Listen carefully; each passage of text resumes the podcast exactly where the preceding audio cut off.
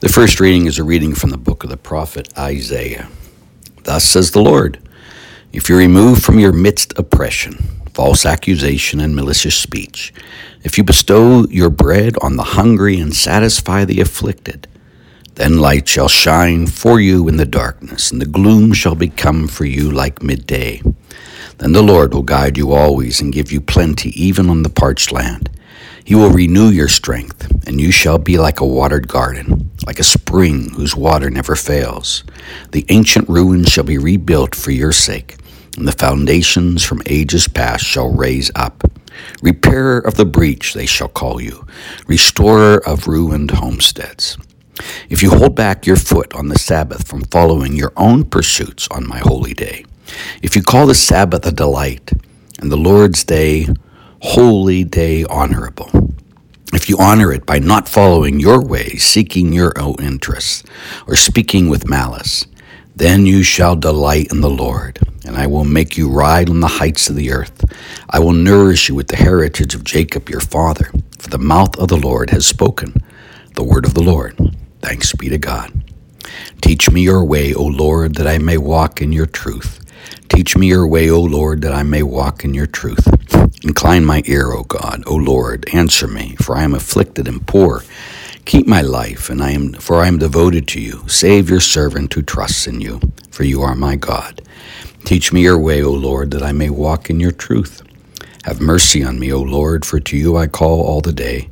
Gladden the soul of your servant, for to you, O Lord, I lift up my soul. Teach me your way, O Lord, that I may walk in your truth. For you, O Lord, are good and forgiving, abounding in kindness, and to all who call upon you. Hearken, O Lord, to my prayer, and attend to the sound of my pleading. Teach me your way, O Lord, that I may walk in your truth. My brothers and sisters, may our Lord be with you and with your spirit. A reading from the Holy Gospel according to St. Luke. Glory to you, O Lord.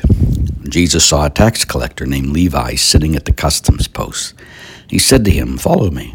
And leaving everything behind, he got up and followed him.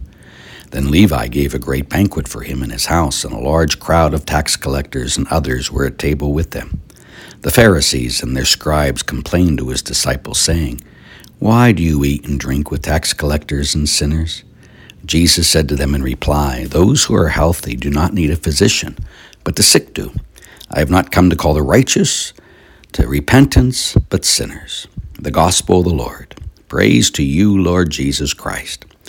Well, good morning. I am having this Mass in a hotel before the men's conference here in Baton Rouge. I'm right across the street, street from Jimmy Swaggart's uh, complex, which is so fun. So we sit there and we pray for him uh, who hates us so much, you know. So, anyway let's go and focus on the Gospels.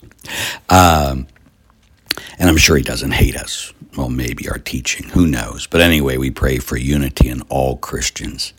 But let's focus on what Jesus does today. In the gospel today, he eats and drinks with tax collectors and sinners. And the Pharisees, remember it's the Pharisees who consider themselves the moral compass, compass instead of trying to save everybody. They want to judge everybody. So the Pharisees complain, saying, Why do you eat and drink with tax collectors and sinners?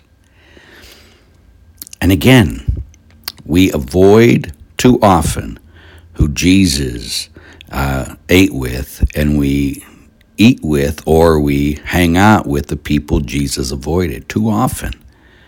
And so Jesus said, The healthy do not need a physician, but the sick people do.